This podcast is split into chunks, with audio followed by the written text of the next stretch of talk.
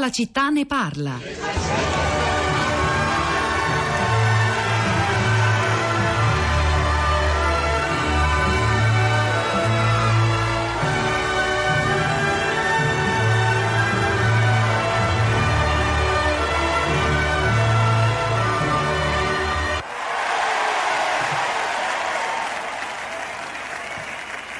Ce soir, il n'y a que les Françaises et les Français, le peuple de France réuni.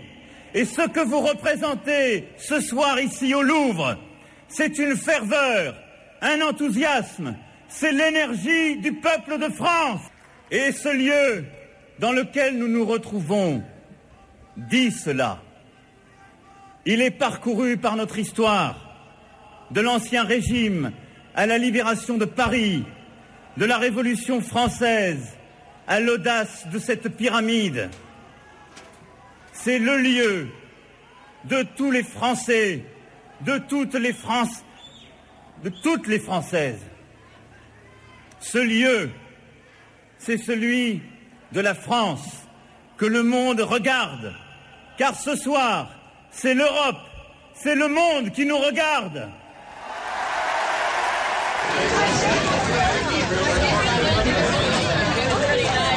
Eccolo dunque il più volte citato discorso della vittoria di Emmanuel Macron ieri sera al Louvre, il fervore, l'entusiasmo, l'energia del popolo di Francia in un luogo storico, già durante l'Ancien Régime, poi durante la liberazione di Parigi, la rivoluzione, il luogo di tutti i francesi a cui l'Europa e il mondo guardano, preceduto in maniera davvero inedita per quanto riguarda la politica eh, europea, soprattutto la più recente, da quell'inno alla gioia che fa della vittoria di Macron una vittoria dell'Europa.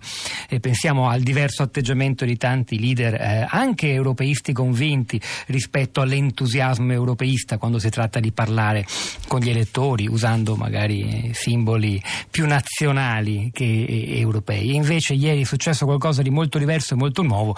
La grande domanda rimane, quella che abbiamo fatto anche oggi ai nostri ospiti, ma è davvero un europeismo convinto e maggioritario, quello della Francia che ieri ha votato per Macron? Quanto durerà anche questa luna di miele con il sentimento di appartenenza? Appartenenza all'Europa Unita dei francesi. Eh, allora, ascoltatori collegati, ma innanzitutto social network, Rosa Polacco. Ciao. Ciao Pietro, buongiorno a tutti. Social network da ieri alle 7 anche prima in realtà non si parla d'altro, eh, naturale eh, aspettarselo, però il flusso di, di post, di commenti, eh, di, di, ragionamenti, soprattutto su Facebook, su Twitter è più, è più scontato intorno a queste elezioni è stato veramente impressionante. Peraltro la maggior parte degli italiani che commentano, eh, discutono intorno a questi risultati lo fanno chiaramente in chiave europea, non poteva essere eh, diversamente. Eh, Luca scrive: eh, Ieri ne abbiamo avuto una conferma. Il riformismo europeo, Lib più Lab,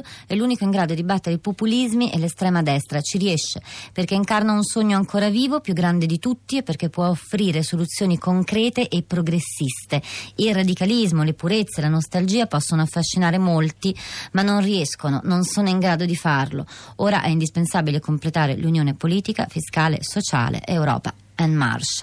Eh, Marco eh, dice: Ma sono l'unico che pensa che sì, il governo è salvo, ma il Front National fa il record storico e in sostanza votare fascista è ormai un'opzione accettata. Eh, assunta sempre sul, sul, profilo La città di Radio 3 dice: I 12 milioni di francesi che non sono andati a votare sono i lucidi cittadini che non scendono a compromessi, sono i cittadini non catturabili con la diretta TV, sono i cittadini che leggono e capiscono i programmi e decidono di di non tapparsi il naso.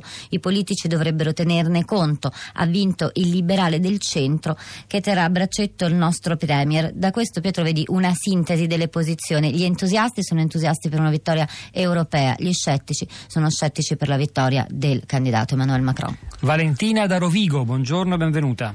Salve, buongiorno. Allora, eh, niente, io volevo dire che secondo me per battere questa destra populista, i partiti di destra populista, basta veramente pochissimo. Perché è un, un, personaggio, tra virgolette, nuovo, perché poi in realtà abbiamo visto che era già presente nel governo Hollande, eh, con giovane, con qualche idea magari un po' innovativa, ecco, già ha fatto fuori la Marine Le Pen.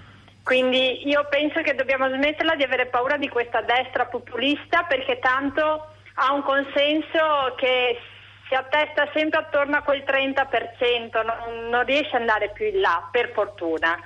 Quindi smettiamola anche di inseguire certe idee della destra, anche la sinistra spesso ha fatto questo errore, quindi Penso che dovremmo ridimensionare. Non è l'unica a pensarla così Valentina tra gli osservatori, mettendo anche questo risultato in continuità con la sconfitta degli euroscettici guidati da Gerd Wilders in Olanda, all'affievolirsi dell'impatto di Alternative for Deutschland e soprattutto della sua leader Frauke Petri in Germania, e, però insomma la, non è unanime perlomeno il consenso intorno a questa lettura, però noi la registriamo e la ringraziamo. Federico da Padova, buongiorno.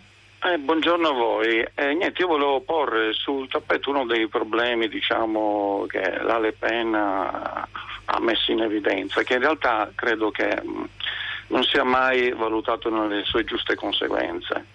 Per quello che riguarda l'immigrazione islamica, eh, a me risulta che nessun paese musulmano abbia firmato la dichiarazione universale dei diritti dell'uomo, che è lo Statuto delle Nazioni Unite. Al posto di quello hanno fatto nel 90 o nel 91, se non mi sbaglio, una dichiarazione islamica dei diritti dell'uomo. Il problema dell'integrazione di cui parla la Le Pen eh, mm, non può ovviamente non considerare questo aspetto. Cioè la libertà di coscienza che è comune ai nostri valori occidentali potrebbe non essere comune ai valori di questo tipo di immigrazione.